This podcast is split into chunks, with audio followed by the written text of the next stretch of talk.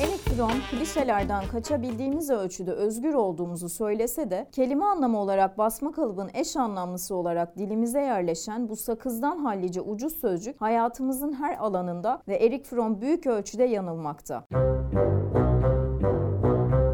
Klişeler Arşivi adıyla özdeşecek şekilde her hafta bir konu üzerine yoğunlaşacak ve tabanımıza yapışan sakız misali hayatımızdan çıkmayan klişeler üzerine bir arşiv oluşturacak. Bir bardak kırıldığında tüm parçalar yeniden aynı şekilde bir araya gelebilir mi? Japonların Kintsugi felsefesine göre evet, parçaları birleştirebilirsiniz. Temelinde acının tecrübesi olan bu felsefenin kıyısından köşesinden toplumumuzun büyük bir klişesine varıyorum. Onarılamaz, yenisini al. Düzelmez, atalım, bozuldu, bozuk. Eminim bu kelimeler kendilerini onarma, üretme ve paylaşma odağında çevreyle diyalog kuran, yaratıcı projeler geliştiren bir sosyal girişimi tanımlayan Onaranlar Kulübü'nün esefle uzak durduğu kelimelerdir. Şimdi onları kısaca tanıyalım. Doğukan ve Ufuk hoş geldiniz. Hoş bulduk, merhaba Hilal. Merhaba. Öncelikle geldiğiniz için teşekkür ederim. Burada olduğunuz için çok mutluyum. Klişeler arşivinde öncelikle biz bu onarma klişesinden bahsedeceğiz. Sizin bu Onaranlar e, Kulübü projesinden önce. Sizin için onarmak nedir? Öncelikle bundan başlayalım. Onarmak aslında mevcut deneyimlediğimiz, pratik ettiğimiz kullanım konusunda tekrar edemeyen süreçlerde müdahale ederek onları tekrar kullanıma kazandırdığımız bir süreç gibi. Yani bir pratik gibi aslında. E, bu bir eşya da olabilir, bu bir zihin de olabilir, bu sokak da olabilir. Aslında tekrar kullanılmaya, tekrar fark edilmeye, ona ait olmaya ihtiyaç olan her konuda müdahale ederek ona bu lüksü tekrar kazandırdığınız bir süreç gibi ifade edebilirim herhalde. Bu arada zaten yaptığınız şeyi ben de çok kıymetli buluyorum. Ama bizim yani toplum olarak sadece bir Türk toplumu olarak söylemek doğru değil. Dünyada böyle bir şey var. Yani kırılan şeyin özellikle şu anki yaşadığımız toplum içerisinde kırılan, bozulan şeylerin onarılamayacağı, yenisinin alınması gerektiği bu kadar tüketim toplumunun revaçta olduğu bir dönemde sizin e, bir şeyleri onararak hayata döndürme çabanız bence çok kıymetli. Bu sebeple de aslında bu onarma klişesi üzerinden neden hani yenisini yaratmak yapmak varken daha güzelini, daha e, özenli bir şekilde belki bu özenli kelimesi doğru olmayabilir burada ama e, yeni baştan yaratmak varken neden onarmak? Bu mesela benim ilgimi çekti. Aslında bu yani bu soruya birazcık Onaranlar Kulübü'nün neden ve nasıl e, ortaya çıktığı içgörüsüne dayanarak cevaplayabilirim. Yani günümüzde onarma kültürü ve üretim kültürünü özellikle tüketimin bu kadar yaygınlaştığı bir dönemde kendi sahip olduğu değerleri kaybettiği bir dönemde biz tekrar insanlara bu kültürü kazandırarak mevcut sahip oldukları ürünler, mevcut sahip oldukları yaşadıkları alanlar, tekstil de olabilir veya ne bileyim işte bir teknolojik bir alet de olabilir. Tekrar kullanıma kazandırma kültürüyle aslında daha sürdürülebilir ve çevreci bir yaklaşımı o mindset'i insanlara aktarmaya çalışıyoruz. Yani Onanlar Kulübü'nün zaten içgörüsü bu noktada buna hizmet ediyor. Bu içgörüye hizmet ediyor daha doğrusu. Bizim çıkış noktamızda tuval olarak benimsediğimiz yerler sokaklar. Yani genelde insanlar hani tamam onarma kültürü işte eşyalar üzerine onarma üzerine eşyalarda onarma üzerine daha çok yoğunlaştığımızı e, zannediyorlar ama bununla birlikte bizim çıkış noktamızda ana tuval olarak belirlediğimiz alan sokaklar. Dolayısıyla biz eğer sokakta başlarsak onarmaya, onarma kültürünü insanların e, aklına ve zihnine bir şekilde empoze etmeye o zaman hayatımızdaki birçok şeyi baştan sona e, düzeltme ve tekrar kullanıma kazandırma, iyileştirme, oraya aidiyetimizi arttırma pratiklerini de elde etmiş oluruz. Sokaklarda her demografiden insanın ortak paydada buluşabileceği tek yer aslında. Yani bunu sıklıkla ifade ediyoruz. Neden sokaklar? Çünkü çocuklar için de sokak var, kağıt toplayıcıları için de sokak var. İşte üst düzey yöneticiler için de, öğrenciler için de. Dolayısıyla her demografiden insanın ortak paydada buluştuğu tek yer sokaklar ve sokaklarda daha görünür, iyileştirme çabalarında olursak, daha gönül onarma çabalarında olursak onu zaten bir şekilde kültürümüze empoze etmede daha kolaylık sağlayabiliriz diye düşünüyorum. Dolayısıyla Onanlar Kulübü de aslında bu noktada e, bu kültürü tekrar günümüzde yer etmesini sağlayacak bir platform oluşturmaya çalışıyor. Aslında Onaranlar Kulübü de bir klişenin üzerine gitmiş oluyor değil mi temelde düşündüğümüzde? Yani bizim için yenisini almak varken, yeniden inşa etmek varken, onun üzerine bir şeyler yapmak, bir yama yapmak, çok eski bir kültürü yeniden canlandırmak temeliyle hareket ediyor. Peki e, Onaranlar Kulübü nereden çıktı? Yani siz kimsiniz ve nasıl ortaya çıktınız? Fikir aklınıza nereden geldi? Çok üst üste sormuş gibi oldum ama şöyle başlayalım. Onaranlar Kulübü fikri nereden geldi aklınıza? Aslında ben ve Ufuk uzun yıllar boyunca 3 boyutlu yazıcı teknolojisiyle çok haşır neşir profesyonel hayatımızda bu teknolojiye çok haşır neşir olduğumuz bir süreçten geliyoruz. Yani yaklaşık 7-8 sene bu teknolojiyi e, ciddi anlamda kendi dünyamızda çok kullandık. Yeri geldi atölyeler, eğitimler yaptık. Dolayısıyla 3 boyutlu yazıcı teknolojisinin tekrar üretime ve onarıma çok uygun bir üretim aracı olarak görüyoruz. Elimizde böyle bir güç, böyle bir kuvvet varken bunu nasıl toplulukla buluşturabiliriz? Daha sosyal etkisi yüksek projelerle 3 boyutlu yazıcı teknolojisinin onarım kültürüne kültürüne nasıl katkı sağlayabileceğini düşünürken aslında Onanlar Kulübü'nün ilk olarak ismi çıktı 2015 yılında. E, ama faaliyetlerini 2016'da başladı. Elimizdeki üretim araçlarını kullanarak sokaklarda işte kent mobilyalarını çeşitli yöntemlerle, yaratıcı yöntemlerle onararak veya onları iyileştirerek ya da işte e, bazılarının tabiriyle biz de bazen kullanıyoruz hackleyerek iyi anlamda e, onları dönüştürmeye çalıştık. E, aslında e, dediğim gibi Onanlar Kulübü çok basit ve çok doğal gelişen bir inisiyatifle oluştu. Amacımız elimizdeki üretim kaynaklarını toplulukla buluşturmak ve bunu yaparken de onarma kültürünü tekrar gündemimizde tutmak. Hani az önce söyledin ya klişe. Evet çok hani her zaman klişe böyle olumsuz algılanan bir kelimeymiş gibi geliyor ama aslında onarma klişesi e, günümüzde çok fazla yerini korumasa da geçmişte oldukça belki o dönemin şartları gereği tekrar kullanıma kazandırma ekonomik anlamda da hani o circular ekonomi anlamında da ciddi bir avantaj sağlıyor. Geçmişte bu kadar önemliyken günümüzde de aslında çok önemli olabileceğini ifade etmeye çalıştığımız bir platformla şu an bir sosyal girişim olarak hayatına devam ediyor Olanlar Kulübü. Anladım. Yani şöyle aslında sizin bir röportajınızda dinlemiştim. Mesela şey diyorsunuz. Amacımız kentle birlikte zihinleri onarmak. Doğru. Aslında burada da bir yani maddi yönünün yanı sıra olayın bir manevi boyutu da var. Yani siz tam anlamıyla bir klişe üzerine gidiyorsunuz. Evet onarılamaz ki onarılamaz imgesini yıkmaya çalışıyoruz ama zihinsel olarak da bir yaptığımız bir şey var. Anlamlı bir şey yapıyoruz. Nitekim siz bir komünite olarak çalışıyorsunuz ve bu da yeni bir şey aslında bizim için. Bizim toplumumuz için. Bundan da biraz bahseder misin? Doğru.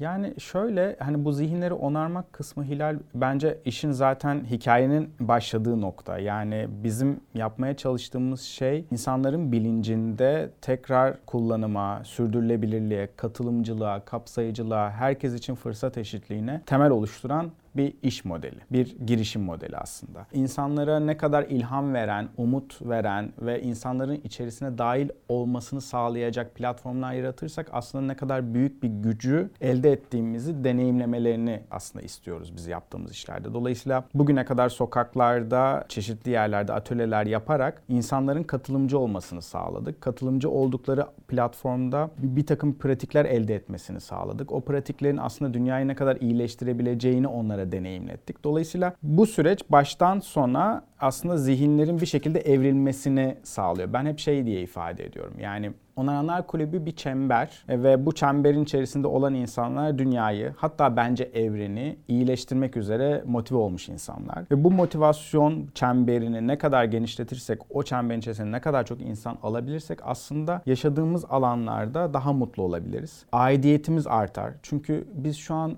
aslında hani İstanbul'dan bu yayını yapıyoruz. Özellikle İstanbul'da yaşayan, büyük şehirlerde yaşayan insanlar için kent aidiyeti gerçekten çok büyük bir lüks olmuş durumda. Yani her gün evden okula, bakkala, işe vesaireye giderken gri binaların arasında gökyüzünü bile çok zor gördüğümüz bir şehirde yaşıyoruz. Bu şehrin pratiği bu şekilde. Yani işte otobüsler, trafik, kötü hava vesaire vesaire. Bu olumsuzlukların içerisinde biz insanlara bir takım ilham veren detaylar yaratmaya çalışıyoruz ki kente olan aidiyetleri artsın. Çünkü kente aidiyetin artması insanların mutlu olması demek veya e, memnun olması demek. Hani mutluluk çok sürdürülebilir bir şey değil ama genel olarak yaşantısından memnun olması demek. Ve biz ve bizim gibi e, toplulukların, işte gençlerin veya insanların daha e, genel anlamda bizim gibi insanların var olduğunu bilen diğer kişiler de aslında bu sürecin bir parçası olmak istiyorlar. Ve olmak istiyorlar kısmında zaten zihinlerde bir şeylerin değiştiğini fark ediyoruz. Çünkü yaptığımız işlere katılımcı oluyorlar günün sonunda. Ve e, bugüne kadar yaptığımız bir tırnak içerisinde yaratıcı projelerin sonunda insanlardan duyduğumuz şey biz de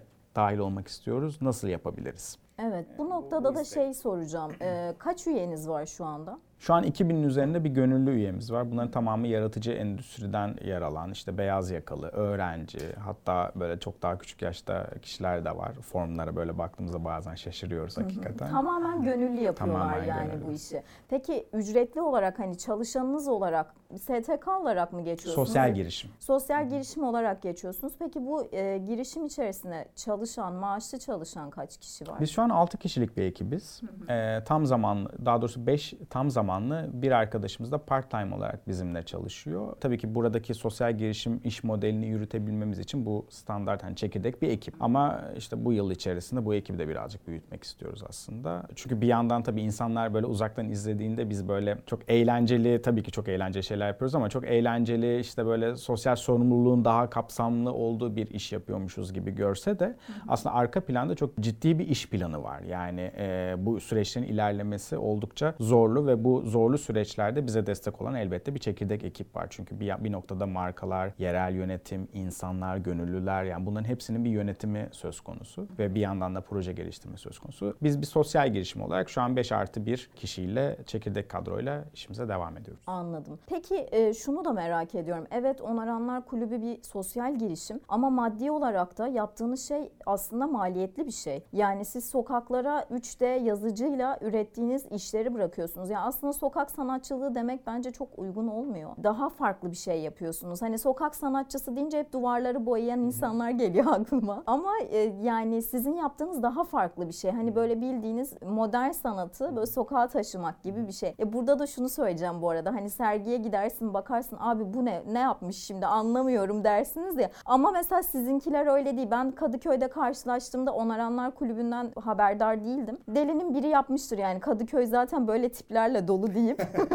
geçmiştim aslında. Ama yani sizin işiniz olduğunu sonradan öğrendim ve şunu merak ediyorum. Yani bu kadar maliyetli bir işi yapmak nasıl bunu yapabiliyorsunuz? Bunu merak ediyorum aslında işin arka planında. Ya aslında Onaranlar Kulübü'nün tabii yaptığı birçok iş var. Biz şimdi sokak yerleştirmelerinden bahsediyoruz. Yani insanlara işte her gün karşılaştıklarında onlara mutluluk verebilecek detaylardan bahsediyoruz. Bu işler 3 boyutlu yazı teknolojilerini kullanarak işte e, hatta biyo çözünür veya e, daha çevreye duyarlı malzemeler kullanılarak üretiliyor. Evet bunlar e, bir noktada maliyetli şeyler ama buradaki en önemli maliyet bence ona emek veren insanların zamanı. Bizim zaten iş modelimiz içerisinde yaptığımız işleri destekleyecek marka anlaşmaları var. Bu noktada da çok güzel bir dinamik oluşturduğumuzu düşünüyorum. Yani sponsorluk değil veya destekçi değil her bir marka aslında bir onaran gibi bizim yaptığımız işlerde kendi katkı sağlayabileceği alanda olayın bir parçası oluyor. Onaranlar Kulübü'nde zaten zaten bir topluluğu ifade ediyoruz ve bu toplulukta amacımız işte web design bilen birisi, işte grafik tasarım konusunda deneyimli birisi, işte sokak çalışmaları veya işte sosyoloji konusunda deneyimli birisi. Herkes kendi deneyim, fikir ve m, pratiğini bir noktada buluşturup oradan ortak bir değer yaratıyor. E, marka da aslında bu topluluğun içerisinde işte finansal kısımda daha çok destekte bulunuyor. O yüzden biz o markaları da onaran marka diyoruz. Dolayısıyla oradaki sürdürülebilir yani finansal anlamdaki sürdürülebilirliği de bu projelerin Küçük ya da büyük bu projenin gerçekleşmesini sağlayacak en büyük dinamikler de tabii ki markalar tarafından sağlanarak yani en büyük dinamik daha doğrusu markalar oluyor. Ve hani bu projelerde aslında ortak paydada buluşabildiğimiz için de bence çok şanslıyız. Yani hem yönetimlerle, yerel yönetimlerle hem halkla hem markalarla aslında çok Türkiye'de böyle benzeri olan bir model de değil bu. Yani hepsinin bir arada çalışabildiği bir kolektif bir altyapı da oluşturmaya çalışıyoruz. Oluşturuyoruz ya da. Bu da büyük bir avantaj sağlıyor tabii ki. Yani bütün dinamiklerin birbirini dinlediği, birbiriyle çalışabildiği, birbiriyle üretebildiği bir kolektif bir platform sağlıyor. Ama dediğim gibi yani bu, bu süreçlerin gerçekleşmesi için aldığımız destekler var tabii ki. Anladım. Peki e, şunu da merak ediyorum. İstanbul'da yapıyorsunuz. İstanbul dışında öncelikle şuna cevap verelim. İstanbul'da nerelerde e, onardınız? Hangi ilçelerde? Bununla ilgili de ilginç bir sorum olacak sana. tahmin ettiğim bir soru olabilir. Evet. Ee, Kadıköy, işte Beyoğlu var, Şişli var, İstanbul'da başka hatırlamaya çalışıyorum. Ee, Beşiktaş var, yakın zamanda farklı yerler de var, güzel projeler de var. Birazcık bir tık daha İstanbul'un daha hani dezavantajlı sayılabilecek bölgeleri. Peki o zaman geliyor şu an hazırlanıyorsun. Tam bir Türk cahilliğiyle soracağım bu soruyu. Bütün Türklerin hani şey gibi Marmaray e, yerin altından geçiyor ama neden balıkları göremiyoruz sorusu gibi bir soru soracağım sana şimdi. Ya e, bunlar hep e, saydığın yerler hep böyle okumuş, etmiş, böyle entelektüel insanların yaşadığı yerler. Neden Esenler değil, neden Bağcılar değil mesela? Asıl buralarda bence Onaranlar Kulübü'ne ekstra ihtiyaç var. Çünkü hani orada olsa da çok ilginç olur. Hatta sizin de hikayeleriniz bol olur gibi geliyor bana. Evet. Neden oralarda yok mesela? Bu soruyu çok alıyoruz Hilal öncelikle. Çok da haklı bir soru aslında. Ee, bizim dezavantajlı e, alanlar veya dezavantajlı gruplarla yaptığımız çok proje var aslında. Bu projelerin çoğunu yayınlayamıyoruz. Çünkü hani belli prosedürler var. Bunlar işte sosyal uyum projeleri vesaireler de yapıyoruz biz. Oradaki hem işte güvenlik sebebiyle vesaire vesaire bunlara çok fazla girmeyeceğim ama neden Bağcılar'da değiliz, neden Esenler'de değiliz sorusunun cevabı çok basit aslında bizim tarafta. Bu arada üzerine çalıştığımız projeler var tabii ki.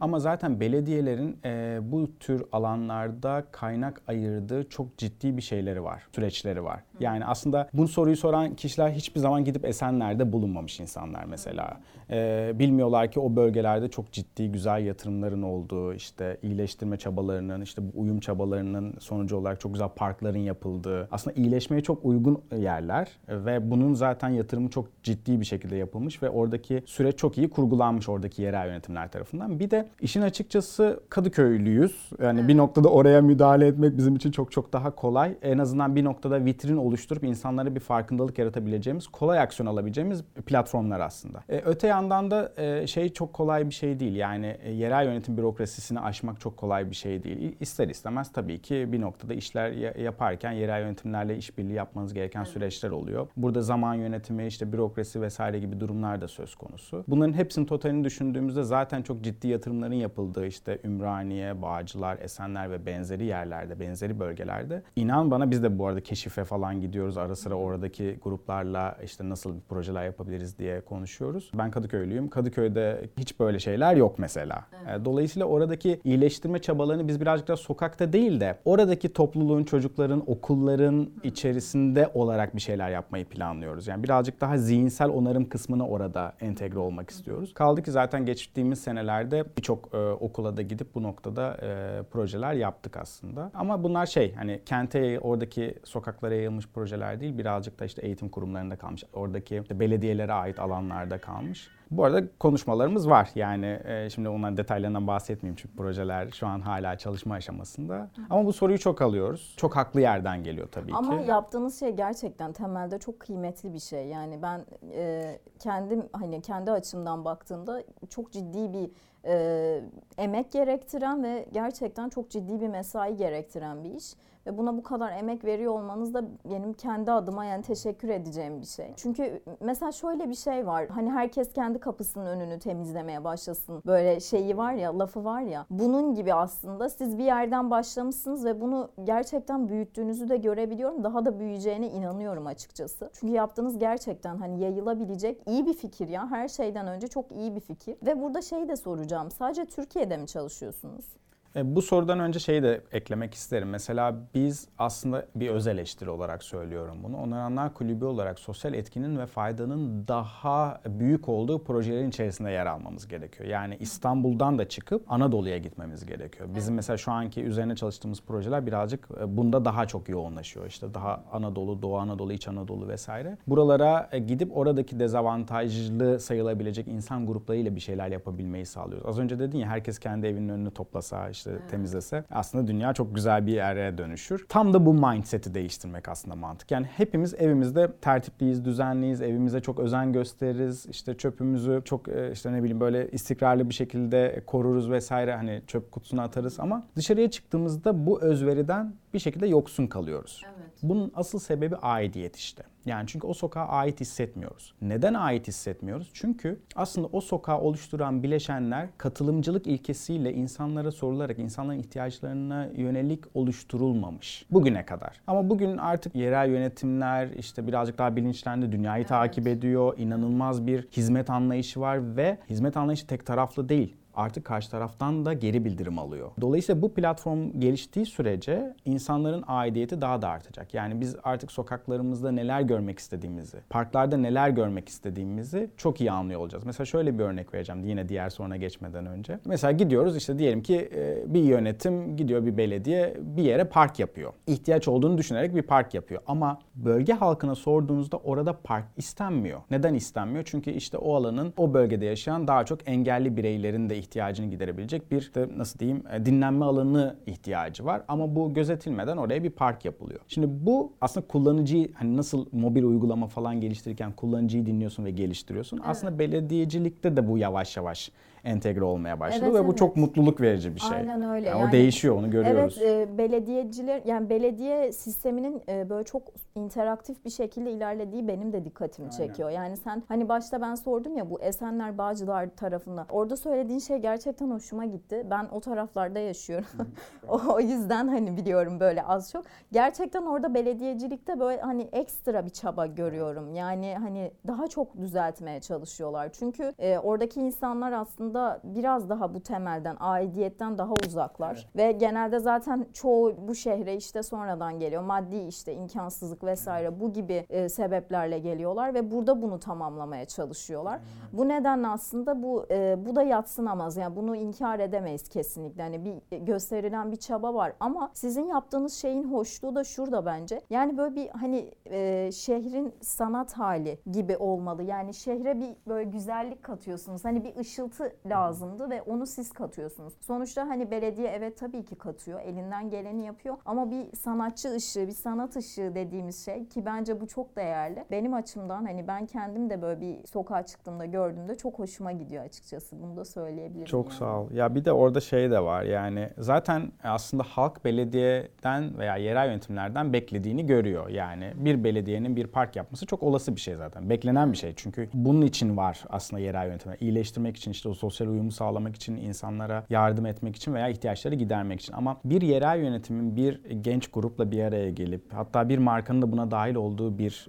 dinamikte bir şeyler sunuyor olması çok çok daha etkileşim yüksek ve değerli bir hale geliyor. Dolayısıyla aslında birazcık insanları dinlemiş oluyor. Biz öyle bir platform sağlıyoruz. Diğer soruna gelecek olursak Türkiye'de nereler var başka? Biz İstanbul dışında bugüne kadar Lüleburgaz'da, işte Hatay'da, İzmir'de, Ankara'da projeler yaptık. Hatırladıklarımı söyleyeyim söylüyorum şu an. Farkındaysan böyle birazcık Eskişehir var bir de. Birazcık daha İstanbul'a yakın bölgeler. Evet. Bir Hatay çok hani bizim için uç oldu aynen marjinal oldu ama bunun sayısını da artacağız. Mesela bu sene Mardin'de bir şeyler yapmayı planlıyoruz. Aa süper. Evet. Dolayısıyla bizi en çok tatmin eden kısmı da oradaki işte kolektif anlayışı, bakış açısını ve insan farklı dinamikteki insanlarla çalışma açısını şeye taşımak, Anadolu'ya taşımak. Hı hı.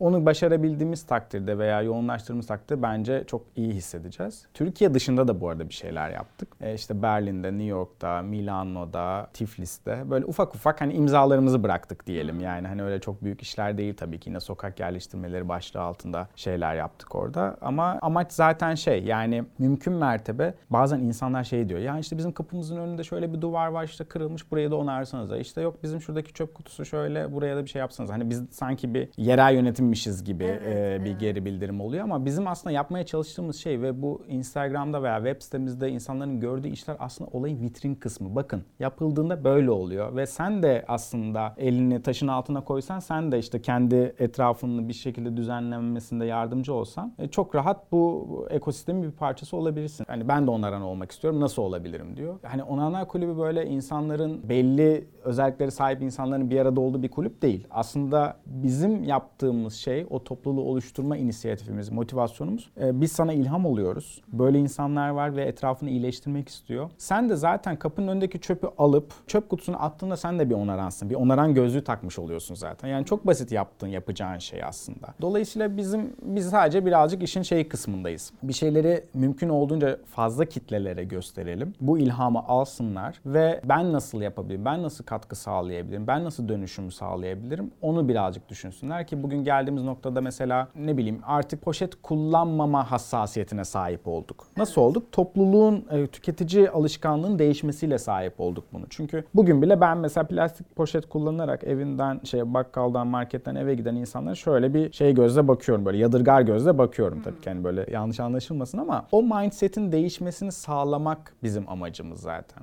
Yani öyle bir bakış açımız olsun ki kendi kentine saygısı artsın, aidiyeti artsın. Zaten Onanlar Kulübü'nde tanımlarken kent ve insan arasında diyalog kuran bir yapı olarak söylüyoruz. Peki bir şey söyleyeceğim. Şöyle bir durum da bence var. Her zaman böyle olumlu şeyleri reddeden aşırı toksik, böyle ne yaptığı belli olmayan insanlar da var. Yani sizin yaptığınız şeyin onarmanın aslında temelde bizim bu bahsettiğimiz onarabilme klişesine, onarmaya karşı olan insanlar da vardır. Yani sokakta siz de bununla karşılaşmıyor musunuz? Hani siz bir yeri onarırken ya sen burada ne yapıyorsun? Hani izin aldın mı? Burası benim mahallem. Tribine girebilecek insanlar olduğunu düşünüyorum. Keza şöyle söyleyeyim mesela. Ben e, bir mahallede bir kediye e, mama verirken bile bana sen bu kediye niye mama veriyorsun? bu bizim mahallenin kedisi lincini de yemiş biri olarak bunu söylemek istiyorum. Yani çünkü gerçekten insanlar şu an hani top, yaşadığımız toplum iyice bir delirdi. Hani herkes böyle deliliğin eşinde pandemi koşulları vesaire. O yüzden mesela merak ediyorum. Yani siz bir yeri onarırken gelip de sen burada ne yapıyorsun diyen oluyor mu? Muhakkak tabii yani oluyor. Yani böyle tersleyen falan istemeyen oluyor mu?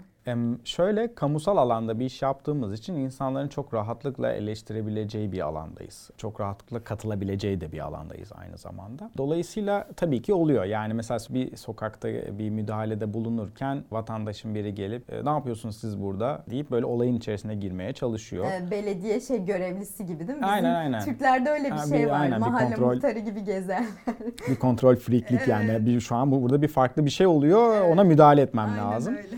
Ee, veya işte vandalizm yaptığımızı zannediyorlar günün sonunda çünkü duvarlara, sokaklara, işte yağmur borularına bir şeyler yapıyoruz veya evet. bir iktaş kutusunu değiştiriyoruz veya işte doğalgaz ve elektrik kutularının üzerinde bir şeyler yapıyoruz. Dolayısıyla insanlar önce olumsuz bir şeyle geliyor, yaklaşımla geliyor. Derdimizi anlatıyoruz ne yaptığımızı anlatmaya çalışıyoruz. Doğru iletişim kurarsak o insanı da dönüştürmüş oluyoruz. Aa çok güzel arkadaşlar süpermiş. Hani sizin için yapabileceğim bir şey var mıya dönüşebiliyor. Ama dönüşmediği zamanlar da oluyor. Hatta daha agresif ilerleyenler de oluyor. Ama o noktada eğer kendi derdimizi anlatamıyorsak ve onu gerçekten rahatsız hissettirdiysek o işi orada sonlandırmaya tamam hani çok da zorlamaya gerek yok. Çünkü e, anlaşılan o ki bizim de huzurumuz bozulacak. Onun zaten huzuru bozuldu. Gerek yok. Eğer anlaşılabilir bir iletişim kuruyorsak o işe devam ediyoruz. Şu ana kadar böyle vazgeçtiğimiz bir, bir iki bir şey oldu. Ama çok büyük şeyler değildi. Sadece orada ben eğer doğru iletişim kurabilirsek e, zihindeki olumsuz algıyı değiştirebileceğimize inanıyorum. Biz de buna çabalıyoruz zaten. Çok böyle katılımcı bir ilkeyle ona da fikrini sorarak böyle bir şey yapıyoruz. Bak daha önce de böyle şeyler yaptık aslında. Bu semte bir değer katmaya çalışıyoruz e, anlayışıyla yaklaştığımızda genelde olumlu sonuçlanıyor. Ama olmadığı durumlarda oldu. E,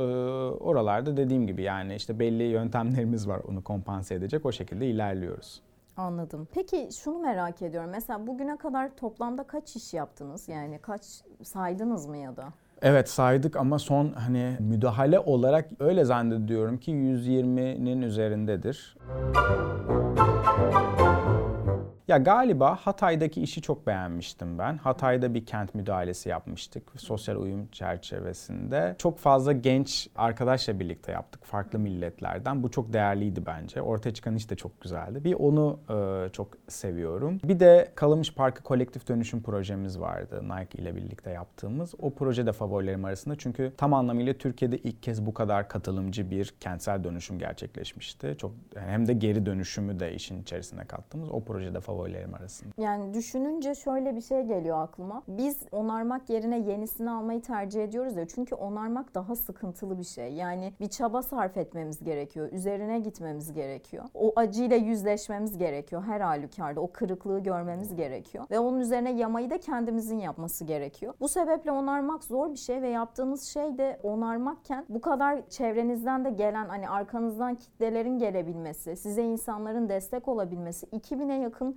üye gönüllü demek bu çok büyük bir oran bence. Ya buna sahip olmanız aslında insanların bu onarma klişesini içten içe istedikleri, onarmak istediklerinin göstergesi bence. Bu da kıymetli bir şey yani düşünüldüğünde. Aslında evet biz karşı çıkıyoruz. Onarılmaz. Bir bardak düştü, kırıldı, parçalandı. Bir daha bir olur mu? Hani bu kalp kırıklığıyla kendi aramızda söylediğimiz bir şey ama gerçekten biz bunu istiyoruz. Yani onarmak istiyoruz, onarılmak istiyoruz ve siz de bunu bu fikri gerçek hayatta şehirlere, e, sokaklara uyarlayarak yapıyorsunuz. Bu da gerçekten düşünüldüğünde çok kıymetli bir şey. Bu arada şey de gördüm. Bir köy okuluna da e, gitmişsiniz mesela. Bu da çok ilginç geldi bana. Hani o çocuklarla birlikte böyle kolektif bir şey ortaya çıkartabilmek. Bu da bence çok ilginç bir şey. Ve buradan şeyi sormak istiyorum aslında sana. Hopal Kazar'da yeni açıldı zaten. Orada bir sergiyle birlikte siz de orada Onaranlar Kulübü olarak yer alıyorsunuz. Oradaki işinizden biraz bahseder misin? Aslında Hopalkazar kent için çok değerli bir proje. Yani kültür, sanat, spor, hareket ve bizim gibi üreten insanların bir arada olabileceği ve kendi deneyimlerini aktarabileceği, farklı insanların da o deneyimlere dahil olabileceği bir platform sunuyor.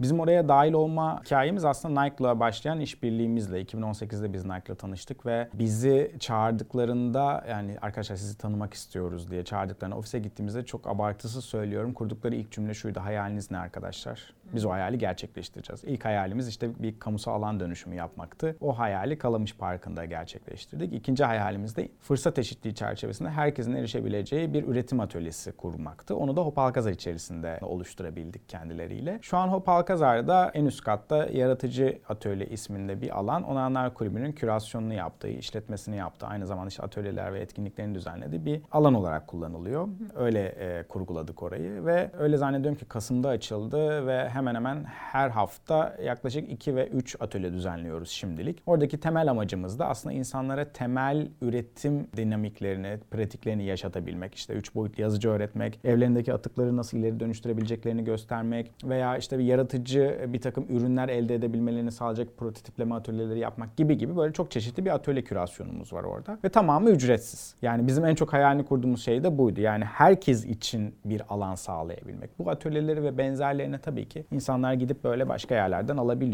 İmkanı olan var, olmayan var. Yani az önce konuştuk ya yani işte Esenler'deki, Bağcılar'daki veya Ümraniye veya benzer bölgelerdeki çocukların, gençlerin de katılımı ve fırsat eşitliğiyle bunlardan yararlanması konusunu. İşte tam o noktada Hop Alkazar çok merkezi bir yerde. Hı hı. Ee, herhangi bir şart aramaksızın herkesi kendisine davet eden bir yer oluşturdu. Biz de aslında orada fırsat eşitliği çabamızın bir sonucu olarak herkese elimizden geldiğince know-how'ımız olan konularla alakalı bilgi ve deneyim aktarımı sağlıyoruz. Orası bir pratik alanı. insanların gerçekten işte 3 boyutlu yazıcıları, lazer kesicileri, çeşitli maker araç ve gereçlerini kullanarak bir şeyler üretebildi ve en nihayetinde hayatında bir iki saat böyle e, bir şeyler üretmenin vermiş olduğu keyfi yaşayabileceği bir alan. Dolayısıyla hani e, bizim için çok değerli bir iş. Şu an atölyelere katılmak isteyenler direkt hopalkazar.com üzerinden belli kontenjanlar dahilinde atölyelere katılabiliyor. Tamamen bizim atölyelerimiz ücretsiz. Çok sıklıkla kontenjan hemen doluyor tabii ki. Çünkü işte Covid sebebiyle belli sayıda insan alabiliyoruz. Öyle zannediyorum ki 12 kişi her atölye maksimum. Haftada en azından 36-40 kişiye bir noktada deneyim aktarımı sağlayabiliyoruz. Evet. Ee, Onaranlar Kulübü'nden bahsettik. Onarma klişesinden bahsettik. Ben buradan şeyi sormak istiyorum bir de. Programımızın temel böyle şeyi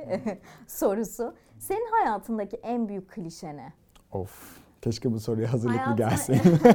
Çalışıp, Çalışıp gelseydim. Yani evet klişeler hayatımızın her yerinde mesela bizim bu bölümümüzün konusu her şey onarılabilir mi? Hı hı. Sen tam tersini savunan bir noktadasın. Onarmaya çalışan taraftasın. Hı hı.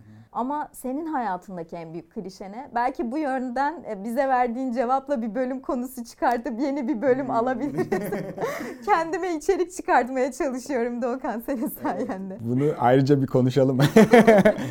ya şöyle Hilal bu soruya verebileceğim belki çok cevap var. Ya benim için yani böyle çok gündelik hayatımda pratikler geliyor aklıma yani klişe. Ben mesela her sabah muhakkak 7.30'da uyanır ve limonlu su içerim mesela. Hani ve bu benim için bir klişedir ama çok hani günlük hayatında bence bu sorunun cevabına yakışacak bir cevap değil. Bunu daha kapsamlı bence düşünmem gerekiyor. Herhalde işle alakalı düşündüğümde hani senin bu konu yani bu programın da çıkış noktası olarak onarma klişesi üzerinden belki cevap vermem daha doğru olur. Evet buna ben de inanıyorum. Onarma bir klişedir ve her klişeler olumsuz yaklaşacağımız bir konudan çıkmayabilir. Evet, ee, üzerine, gidilebilir. üzerine gidilebilir. Bazı klişeler çok güzeldir ve onu katma değerini arttırmamız gerekebilir. Kesinlikle Onarmak da bizim için öyle yani. Yani mesela ben bu konu ilk aklıma geldiğinde şöyle düşünmüştüm. Hani böyle bir iş kuracağını söylediğinde ya da bir fikrim var ya şunu bir işe dönüştürmek istiyorum dediğinde bizim böyle amcalar vardır ya büyük "Aa, olmaz. Yapamazsın o işi.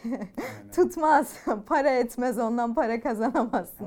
Ha, aynen. Hani bizim böyle bir şey klişe abi. Üzerine gideceğiz çalışacağız yapacağız bir şekilde becereceğiz. Yani gerektiğinde rezil olacağız ama bir şekilde olacak gibi. Ama mesela ben şöyle düşünüyorum. Bu klişeler var. Evet klişelerle savaşıyoruz ama klişeler bence bir insana böyle üzerine gitme iradesi de sağlıyor. Yani bir şey ne kadar yasaklanıp ya da bir şey ne kadar böyle olumsuz gösterildiğinde bence insana bir savaşma gücü de geliyor. Klişenin böyle motive edici bir yönü olduğunu da düşünüyorum. Bu sebeple aslında klişeler arşivi üzerine çalışıyorum. Ve sizin yaptığınız işin de Onaranlar Kulübü olarak ve onarmak klişesi, her şey onarılabilir mi klişesi üzerinden toplumu sokaklardan başlayarak ki bence sokaklar tamamen bir imge. Temelde insanı onarmaya ulaşan bu yolculuğunuzda gerçekten sizi tebrik ediyorum, takdir ediyorum. Umarım çok güzel olur yolculuğunuz. Çok teşekkür ederim Ben geldiğin teşekkür ederim için. Hilal. Yani hem davet ettiğiniz için hem de aslında bu davetle birlikte bir onaran mindset'i, bir bilince sahip olduğunuzu göstermiş oldunuz. Bu çok değerli bence. Şu an aslında o topluluğun bir topluluk ve bir çemberden bahsettim ya o çembere birileri daha eklenmiş oldu. O be- benim için mutluluk verici. Teşekkür Çok ederim. teşekkür ederim. GZT'de Klişeler Arşivini dinlediniz. Bizi dinlemeye devam edin. Teşekkür ederiz. Hoşçakalın.